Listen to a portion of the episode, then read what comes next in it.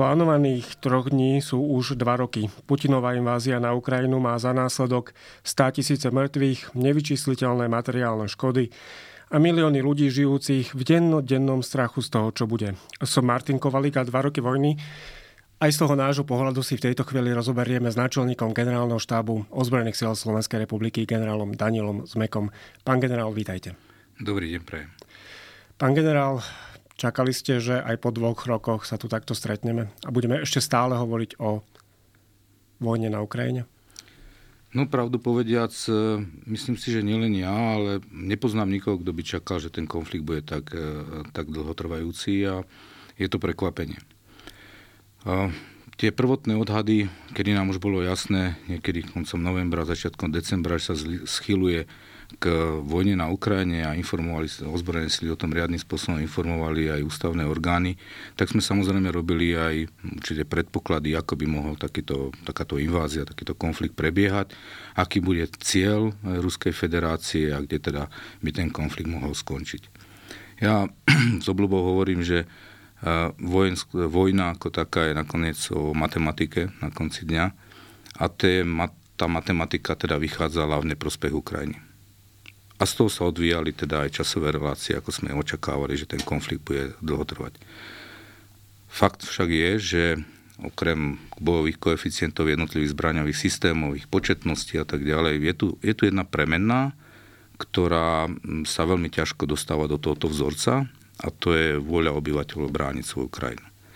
A s touto premenou nepočítal e, riadným spôsobom nikto a hlavne sme nepočítali ruskí plánovači. A to je dôvod, prečo tá, tá vojna už trvá dva roky. To znamená, že tá prvá fáza, neúspešná fáza, kedy sa podarilo zabrániť vstupu ruských vojsk do hlavných e, administratívnych centier Ukrajiny, ako bol Kiev, Charkiv, kedy v podstate celá politická reprezentácia ostala na Ukrajine, ďalej riadila krajinu, kedy sa prijali cestou vojenského velenia ukrajinských síl rázne opatrenia na to, aby sa ubránili tie dôležité centrá a kedy prebehla povestná bitka o letisko Hostomel, vlastne vyústila z toho, že Ukrajina a ukrajinské ozbrojené síly a celá krajina sa dokázala nadýchnuť a ďalej potom vytláčala postupne za celý rok 2022 čas ruských síl z okupovaného územia a to bola tá povestná letná, jarná letná protiofenzíva ukrajinskej armády. Keď sa vrátime k začiatku, vy ste, myslím, dva dní pred eh, samotným začiatkom vojny alebo pred ruskou inváziou uviedli naše ozbrojené síly zo svojej pozície do stupňa najvyššej bojovej pohotovosti. Eh, v akom štádiu alebo v akom stupni fungujeme dnes?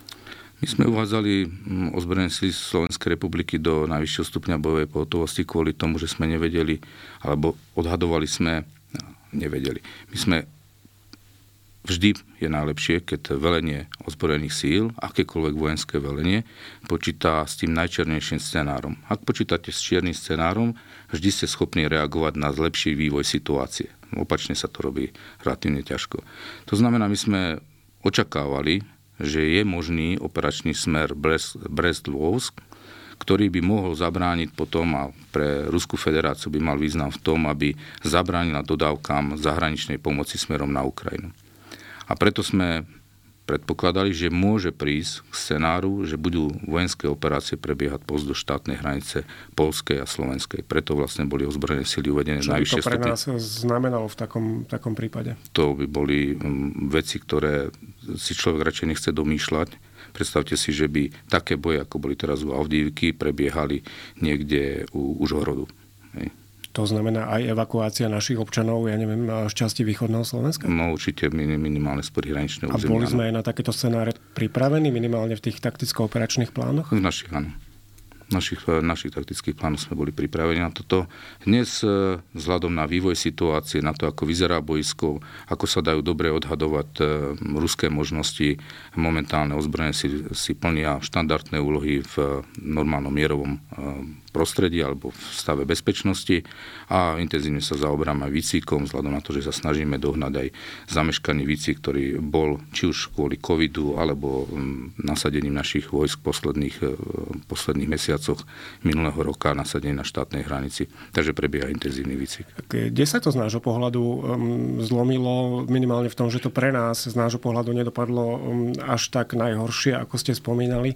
Boli to tie práve úvodné hodiny a bitka o Kiev, to, že to Ukrajinci ustáli, alebo?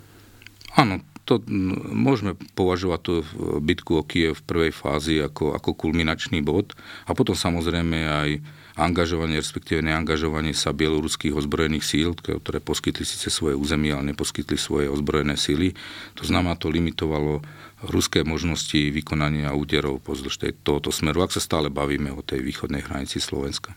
Ja si v tejto chvíli pomôžem citátom z nášho jedných z úvodných rozhovorov, Myslím, že to bolo pri 100 dňoch e, vojny na Ukrajine. Ideálny scenár by bolo, keby sa ukrajinskej armáde podarilo vytlačiť agresora za demarkačnú líniu spred 24.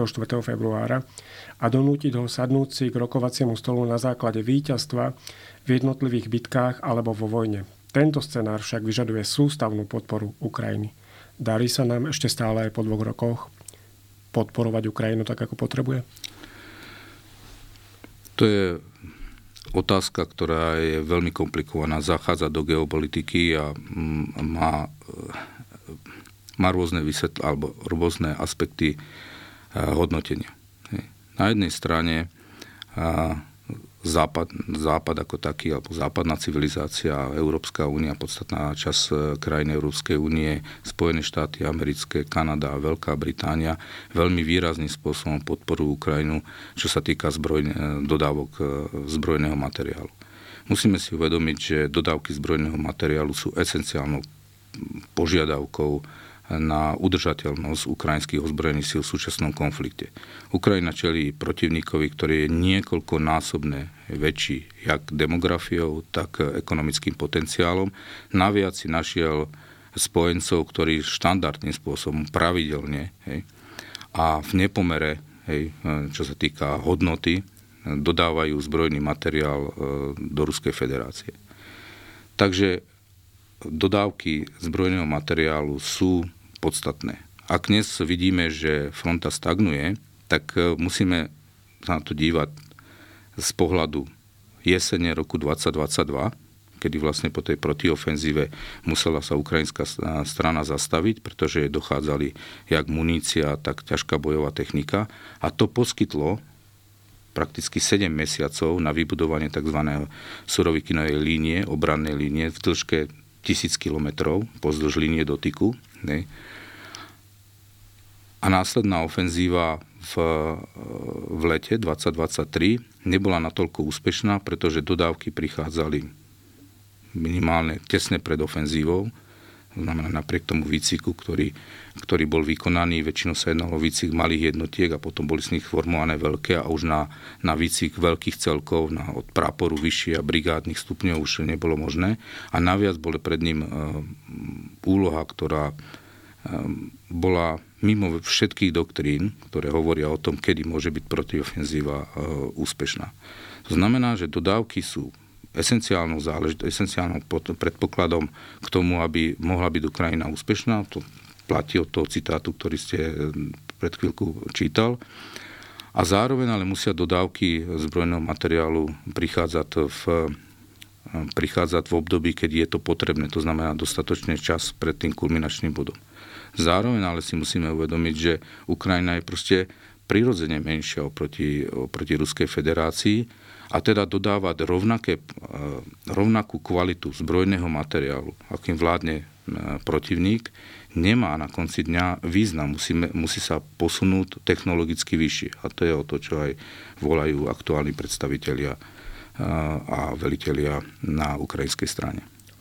Niektorí ale hovoria o tom, že práve tieto dodávky pomáhajú alebo predržujú vojn, vojnu na Ukrajine ako takú, pretože Ukrajina sama nemá tie zdroje, aby sa ubránila. Čo by ste vlastne na to povedali, možno odkázali práve tým, ktorí to hovoria.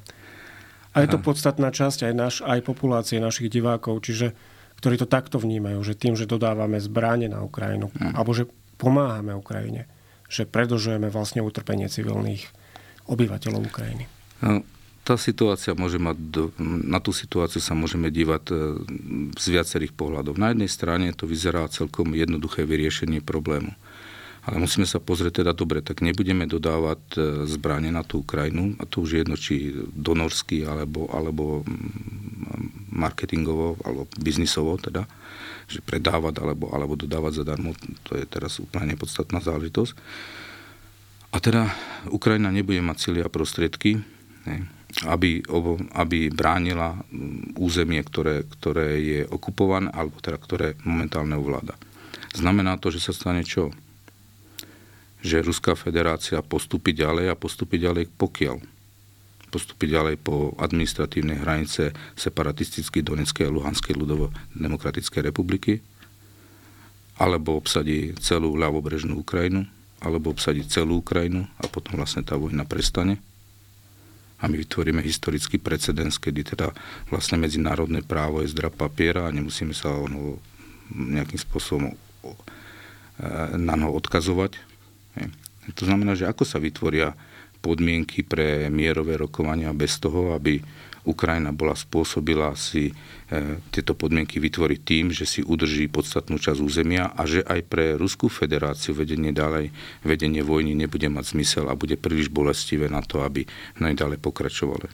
My nevieme, aké sú, aké sú konečné ciele Ruskej federácie, ale môžeme ich odhadovať a na základe toho odhadu, aj ako vyzerala tá prvá fáza, o ktorej sme sa bavili, tak to pravdepodobne nebudú len administratívne hranice týchto separatistických republik. Zjednodušene povedané, ak by sme nepomohli Ukrajine, riskujeme nevypočítateľné správanie sa, dajme tomu Vladimíra Putina a Ruskej federácie, že my vlastne nevieme, či by sa naozaj zastavil a či by nešiel ďalej? My nevieme. Ja, ja si to nedovolím odhadnúť.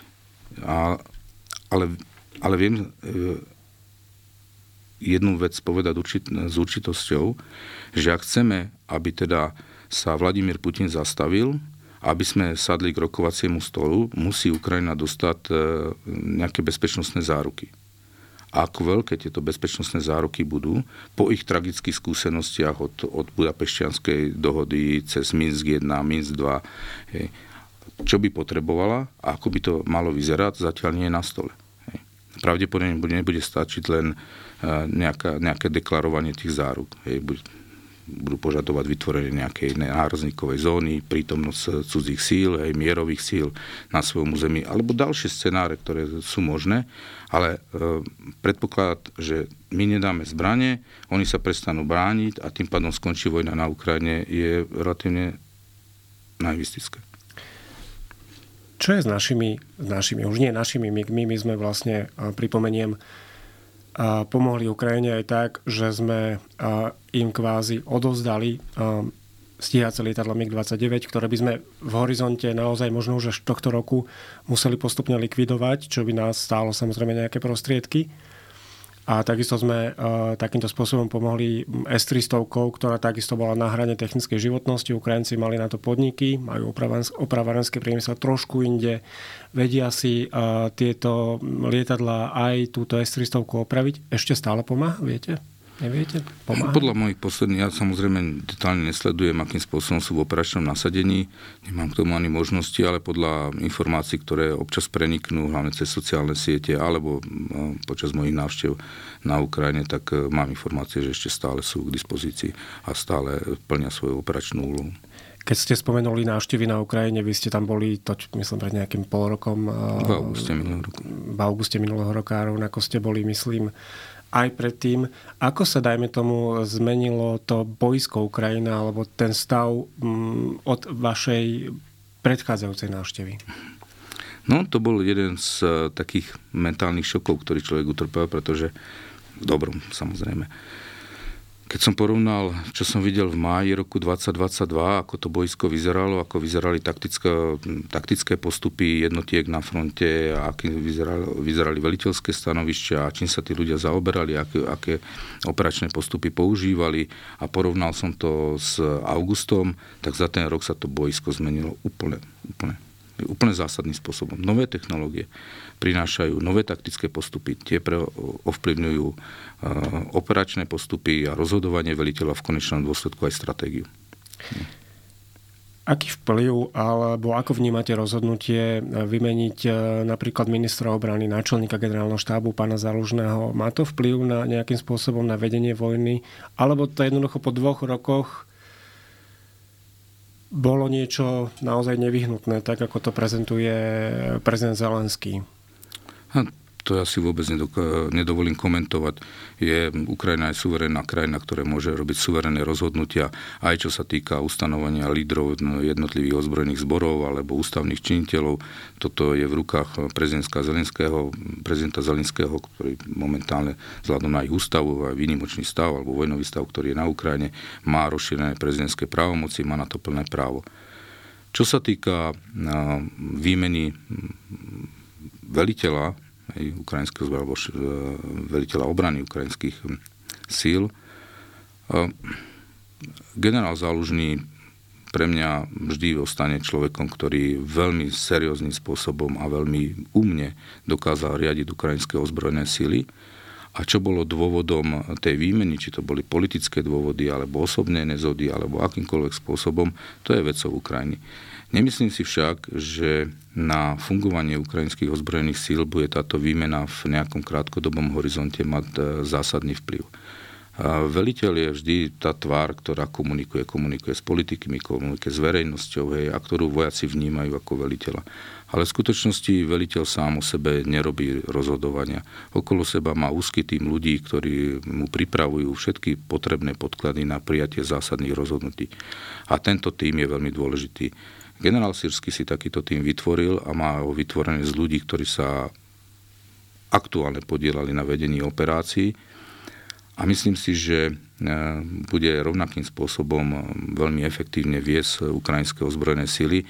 Možno, ale, a to nebude ale len jeho charakterom, jeho osobnosti, ale bude to aj e, podmienkami, ktoré momentálne na bojsku vládnu, sa zamerá skôr na prípravu strategickej obrany, čo vidíme aj z našich informácií, akým spôsobom intenzívne Ukrajinci budujú svoju obrannú líniu a v tomto smere sa prejavil už pri bitke o Bachmut, kedy aj jeho prítomnosťou sa úpenlivo držalo, alebo urputne držal Bachmut ako taký tu vás zastavím a prirovnám to teraz aktuálne k Audívke. Tam bol práve ale ten, ten, ten postoj, možno aj generála Sírskeho už trochu iný.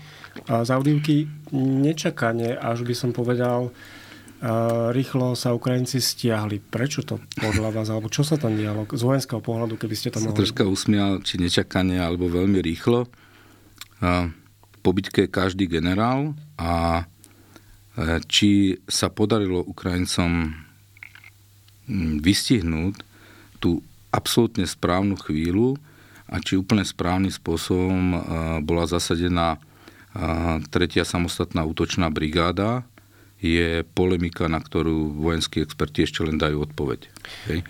Ale, čo je pozitívne, čo je pozitívne, tam vidno, že pravdepodobne ten vzťah e, komunikácie medzi pánom prezidentom ako hlavným veliteľom ozbrojených síl a veliteľom obrany, alebo najvyššie postavení vojakom funguje a je dobré, že sa využila moment, kedy sa bolo ešte možné stiahnuť tie sily a nedržať sa tam úpenlivo a, nedosa- a neutrpieť straty, ktoré by boli katastrofálne pre Ukrajincov. V konečnom dôsledku Avdívka a výsledok Avdívky je samozrejme nemilý, pretože to bol posledný úsek e, kontaktnej línie ešte z roku 2014, ktorý bol vybudovaný veľmi precízne. Bol to symbol, hej, bol to nástupisko na mm, administratívne centrum Doneckej e, separatistickej republiky, ale hej, zčasné stiahnutie umožnilo konštatovať, že straty, ktoré utrpeli Ukrajinci, nie sú t- tak závažné, aby zásadným spôsobom ovplyvnili spôsobilosť ukrajinských síl ďalej viesť obranné operácie. A keď to porovnáme k Bachmutom, tak tie straty sú výrazne v prospech ukrajinských síl, jak na živej sile, tak na technike. To znamená, nemôžeme nejakým spôsobom hovoriť, že je to ten moment toho obratu, ktorý napríklad Vladimír Putin potrebuje pred, Rusi to stále nazývajú prezidentskými voľbami. To znamená, ten pád Avdívky nejakým spôsobom neovplyvní vývoj na fronte? Zásadným spôsobom? Nie, ale určite ovplyvní samozrejme nálady obyvateľstva a propagandu Ruskej federácie a konkrétne aj prezidenta Ruskej federácie. E, samozrejme Ruská federácia tak ako prevzala taktickú iniciatívu pozdĺž celej, celej línie fronty, to je len Avdivike, to je smer Kupian, Dibrova, e, Čes, Časiviar, Marinka, Vuhledár, Verbové, Robotinie nie, to sú všetko smery, kde sa momentálne Rusi snažia o, o ofenzívne aktivity na taktickej úrovni a toto všetko prispieva k povedomiu ruského obyvateľstva, že e, vojna na Ukrajine sa vyvíja v prospech teda Ruskej federácie a teda líder Ruskej federácie vie, čo robí a má správne, správnych ľudí na správnom mieste a to všetko je otázkou tej propagandy. Avdívka ale tá, ako taká nebude mať zásadný vplyv na, na fungovanie ukrajinských síl momentálne na fronte. Zneužitá v rámci propagandy bude, to je jasné. A myslíme si, že a naši analytici to veľmi pozorne sledujú, že nakoniec ten smer, kde by mohla, mohol viesť podstatný útok alebo, alebo respektíve nejaký posun aj v tej frontovej línii môže byť úplne niekde inde ako okolo Avdiviky. Čo vieme po dvoch rokoch o, dajme tomu, výzbroji, ktoré má k dispozícii Rusko? Ono, paradox je aj ten, že faktom je, že aj vďaka zbrojnému priemyslu ruskému, tak začala ruská ekonomika napríklad eh, správy z posledných dní výrazne rásť? Mm-hmm. Tak eh, Ozbrojenci sa nezaujímajú až tak o ekonomiku Ruskej federácie, ale keďže to potrebujeme do toho celkového obrazu, tak sa stávame aj expertami na ekonomiku, takže to môžem potvrdiť, že tá ekonomika... Ne, e, nedovolil by som si použiť slovo, že začala výrazne rásť, hej, ale ustála zatiaľ hej, ruská ekonomika a, sankčný mechanizmus a tým, že si našla nové, nové z, trhy a tým, že sa nainvestovalo obrovské množstvo peňazí do zbrojného priemyslu a vytvorilo sa veľké množstvo ďalších pracovných miest, tak e, trošička nám vybehla tá ako keby vojnová konjunktúra, ale to je veľmi dočasný, dočasný stav. Žiadny štát si nemôže dovoliť e, investovať 30 do e, obrany alebo do, zbrojného, e, do zbrojenia bez toho, aby to skôr či neskôr nemalo zásadný dopad na životnú úroveň ľudí. Dobre, a ako sú tí Rusi na tom práve s tou výzbrojou aktuálne po dvoch rokoch? Lebo sú také správy, že berú, nakupujú aj v Severnej Koreji. Hej, ako, aký je ten reálny pohľad? Hej? Ako, ako sú na tom? Majú ešte čím strieľať, čím útočiť?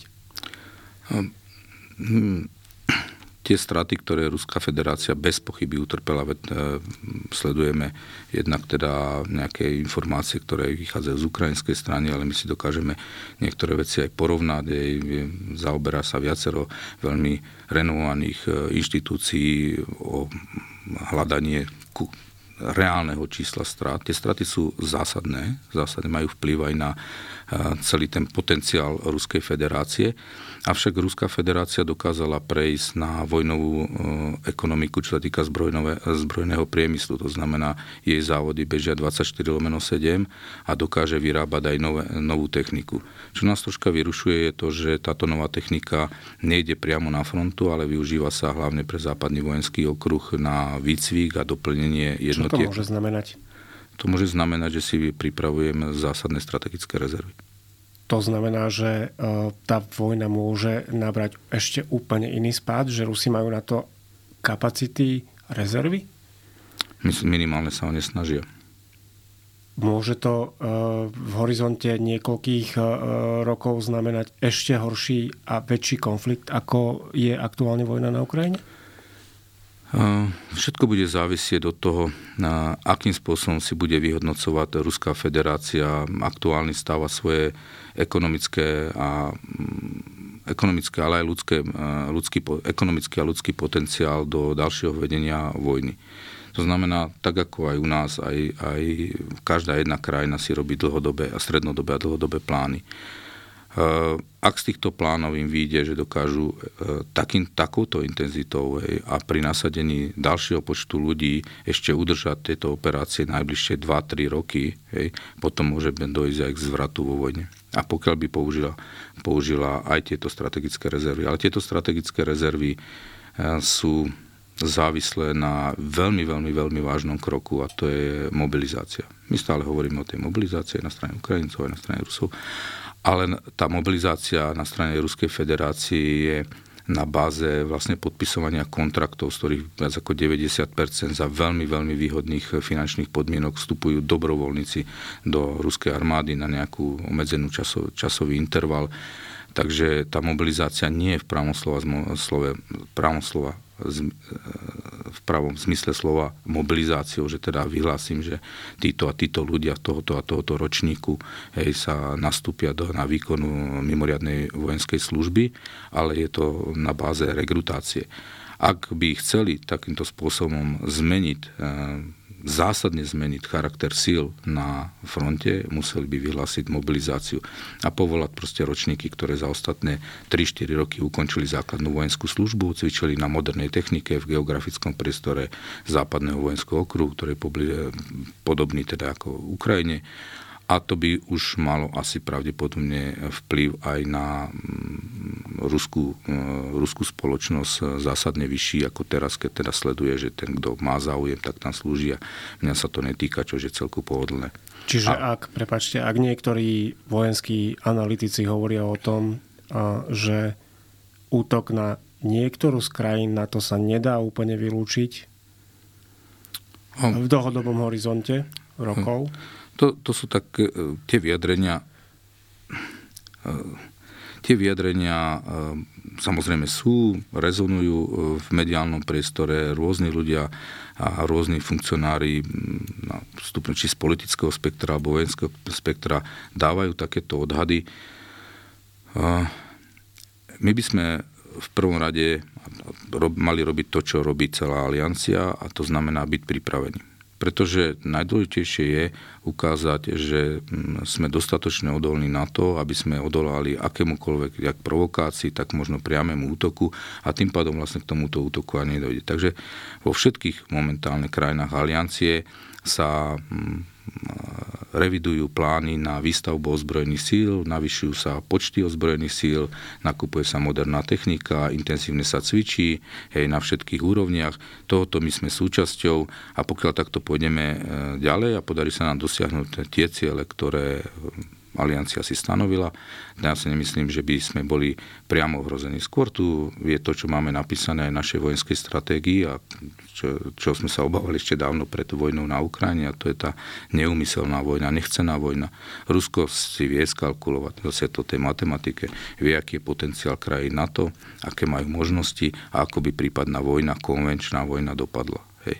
A o tej jadrovej vojne to je úplne niečo iné, o tom sa nechceme baviť, pretože nikto nemá záujem zničiť civilizáciu a život na, na Zemi. Čiže to nám nehrozí, ale hrozí nám možno, ak som to správne pochopil, že vznikne väčší konflikt vďaka, dajme tomu, ľudskej chybe, Napríklad. zlej, zlom manévry dvoch pilotov ne. niekde nad Čiernym morom. To by sme ešte asi ustali skôr nejakých vážnejších incidentov, nechcem tu teraz fabulovať nejaké, nejaké možné scenáre, ale potom aj možno e, nesprávno vyhodnotenie zo strany napríklad Vladimíra Putina. To znamená, uh, z histórie poznáme napríklad raketovú krízu v 64. Napríklad. To sú Hej. tie momenty, kedy... To sú tie momenty, keď sa to zastavuje a v tom, správ, v tom správnom momente. A, a dôležité, aby sme v tomto smere komunikovali, a, lebo tá komunikácia je základ potom e, predchádzania takýmto, tam, takýmto situáciám. A takisto, aj keď sa vrátim k tomu mierovému riešeniu, aby je to mierové riešenie teda bolo ponúkané nejakým spôsobom, ktorý bude výhodný pre obidve strany, aby sme dokázali príjmeť obidve strany, aby si sadli za, za rokovací stôl, lebo tá otázka koľko už je dosť, je tu na stole a, a tí ľudia sa samozrejme pýtajú možno aj cestou toho, tých zbrojných dodávok, že teda kedy to skončí, kedy, kedy vlastne e, dojde k tomu bodu, kedy už jedna z tých strán nebude ďalej, ďalej, ďalej vládať.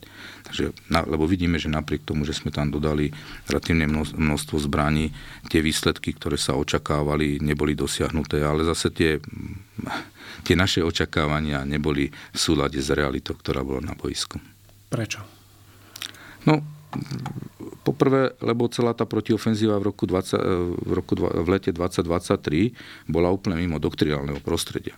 To znamená, nešla podľa pravidiel? No, to sú nejaké pravidlá, ktoré proste nedokážete e, obísť, ktoré, ktoré sú platné.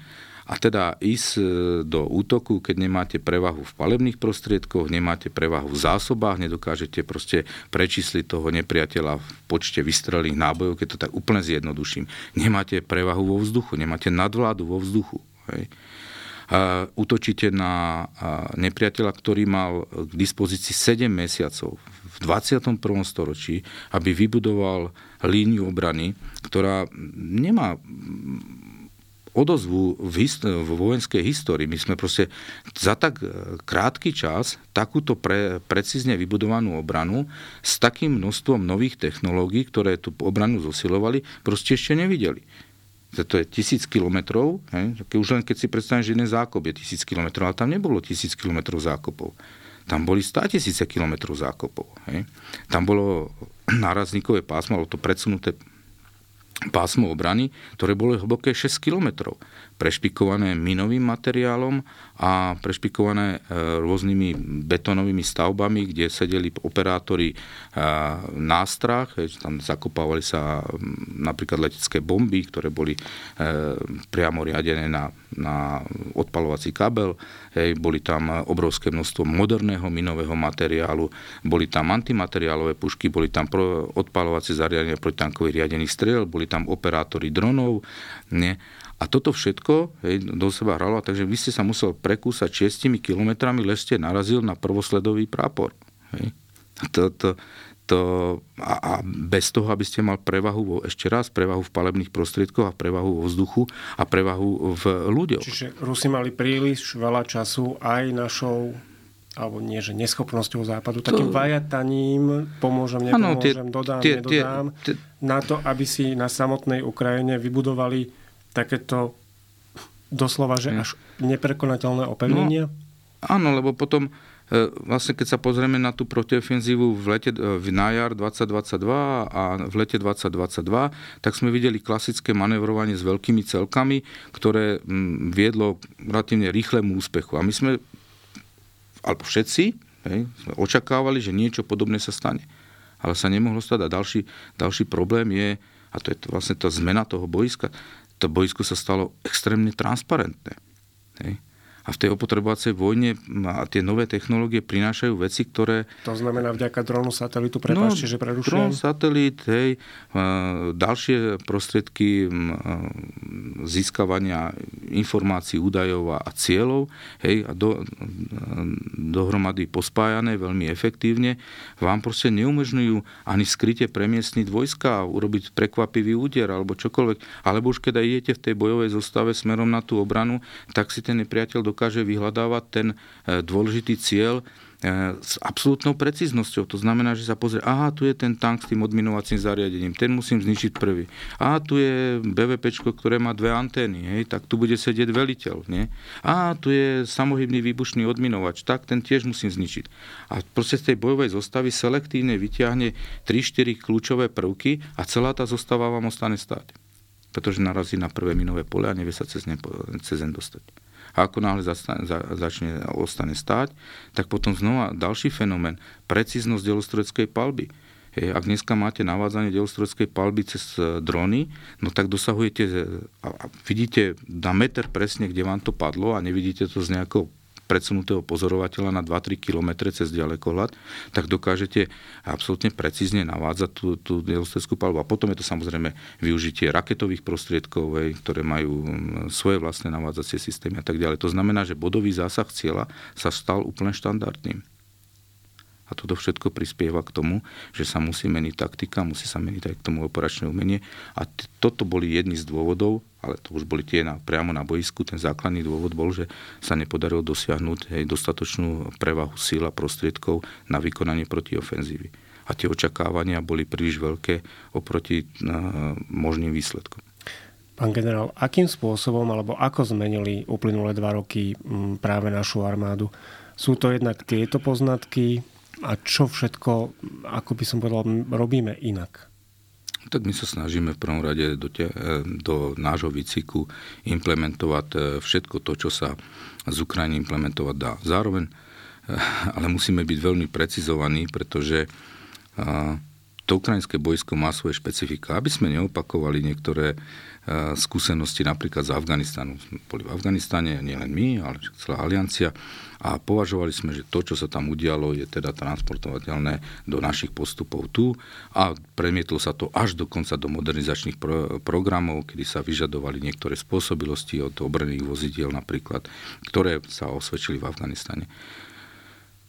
Obrana vlasti a vedenie konvenčného konfliktu s primerane so symetrickým protivníkom má zásadné iné parametre a Ukrajina ako krajina, ktorá nie je e, členom NATO, má zase svoje špecifika a my si z toho bojska vyťahujeme presne to, čo potrebujeme a to sa snažíme dostať do, do výcviku. To je jedna vec. Druhá vec, samozrejme, musíme precíznejšie plánovať. Musíme plánovať, nemôžu to byť generické plány, musia byť to byť veľmi konkrétne plány a na tom intenzívne pracujeme. V podstate to je permanentný proces.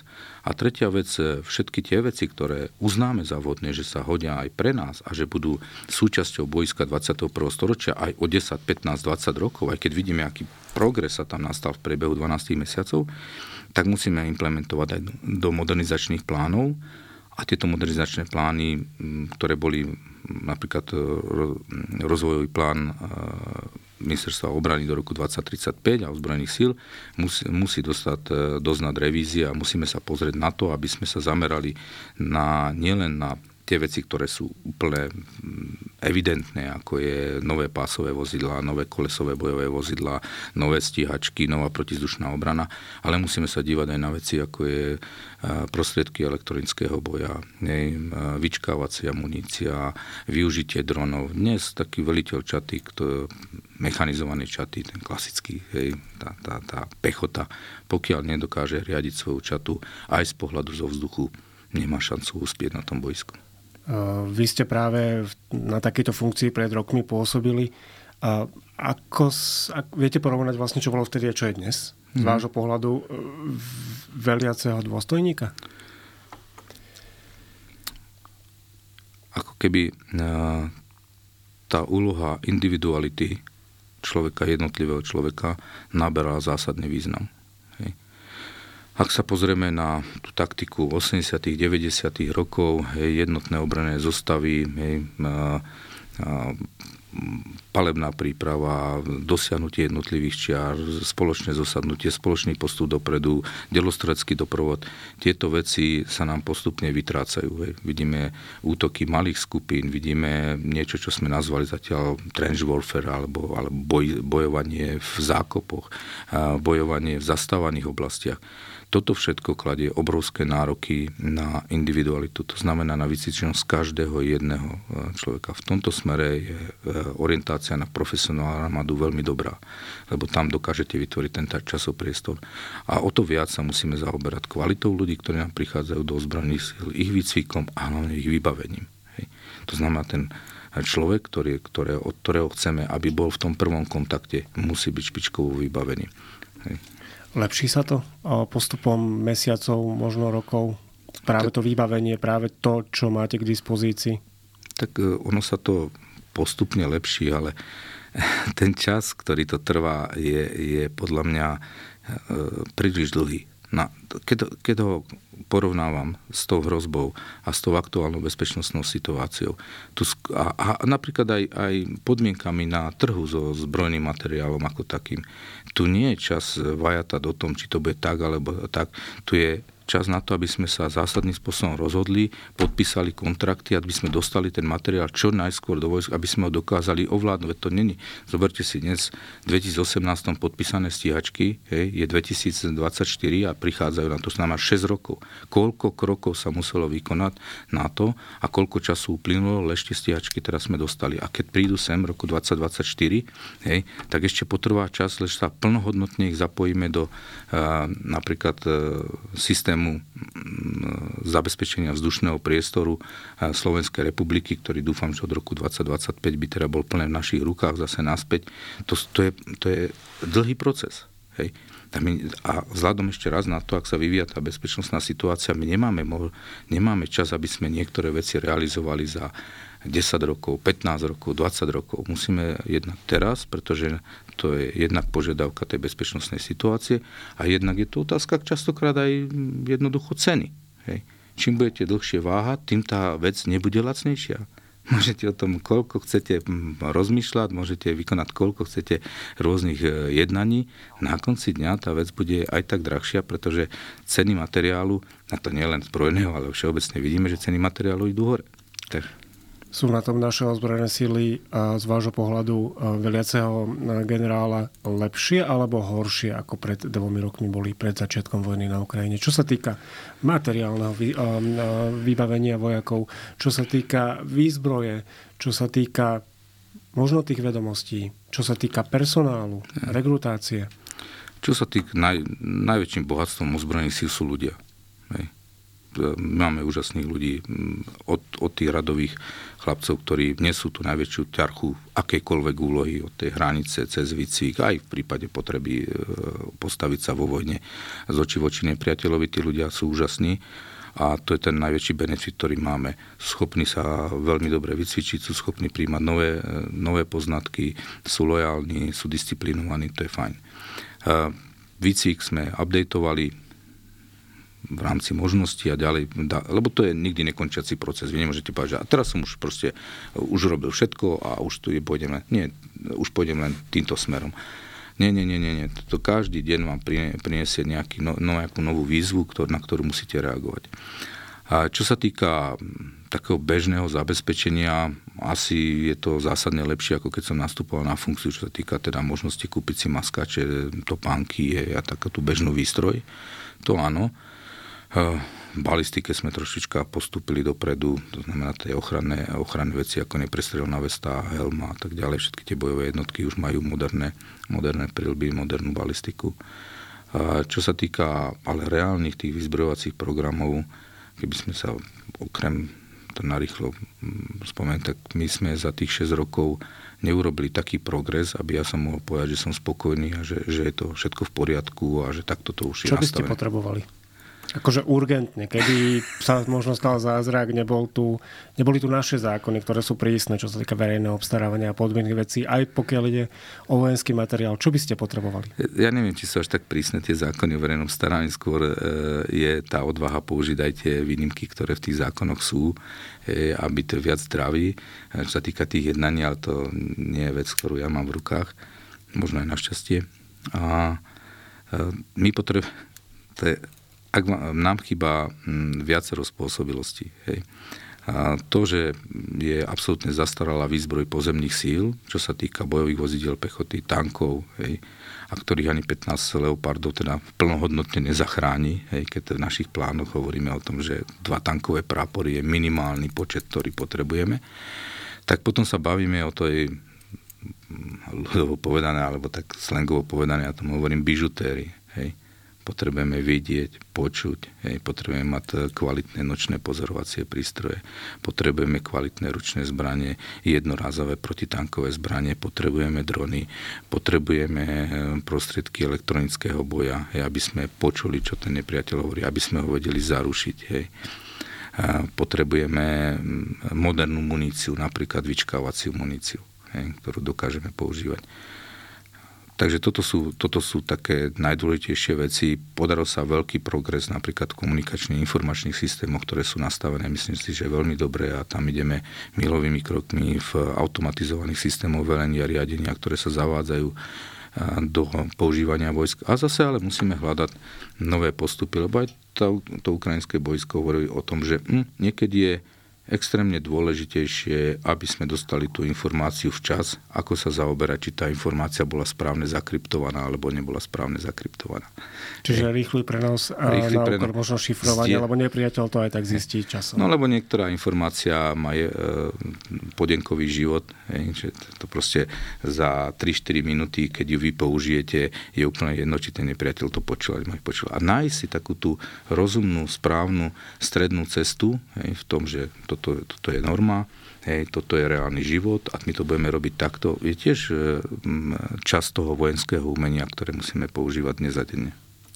My sa často rozprávame na tieto vojenské témy už roky a vždy to končí pri tom, že hovoríte o tzv. modernizačnom dlhu, ale ktorý nevznikol. Vy za terajšie vlády, minulé vlády, hovoríte o 30 rokoch. Ale vidíte takéto e, pozitívum v tom, že ako by sa to hýbe správnym smerom, aj čo sa týka infraštruktúry. Myslím, že máme 18 posádok. To znamená, kde tí vojaci pracujú, aké majú podmienky na prácu a podobne.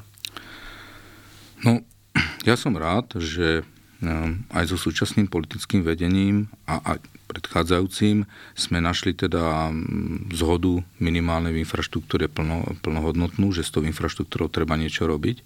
Niektoré ehm, posádky a niektoré zariadenia v tých posádkach nie sú ehm, ani dôstojné, nie je to ešte funkčné. Hej.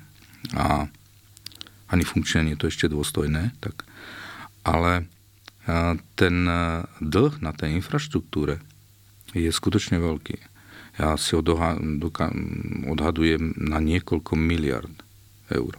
Za tých 30 rokov, tým, že sa vlastne len sanovalo, neinvestovalo, nestávalo a potom aj tá armáda na to, aké úlohy prednú to politické vedenie kladie, tak ona sa rozrastá. Ja som teda celkom potešený, že som prvý náčelník generálneho štábu, ktorému armáda rastie, ktorému neurezávajú stále. Ono to bude asi aj tým, že ste, myslím, druhé funkčné obdobie. To znamená, vy ste no. zažili koľkých štyroch ministrov to, to, to, to, to je jedna vec, len druhá vec je, že... Že to chce ten čas, že nejdu asi veci urobiť e, zo dňa na deň. Áno, ale hlavne si musíme uvedomiť, že rozvoj armády je strategický projekt.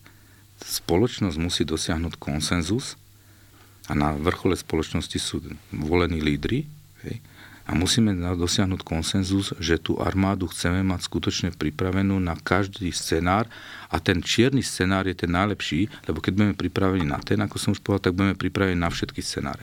To znamená, ale, že... Prepačte, no. ale teraz nás pozrá divák, ktorý si povie, že ale ja chcem radšej nemocnicu, lebo viete, mm-hmm. bolí ma koleno a čakám na operáciu a neviem... Mm. Ako týmto ľuďom vieme vysvetliť, prečo potrebujeme dávať ťažké peniaze práve na ozbrojené sily na armádu? No, pretože základnou funkcionalitou akokoľvek štátu je v prvom rade zabezpečiť bezpečnosť e, občana.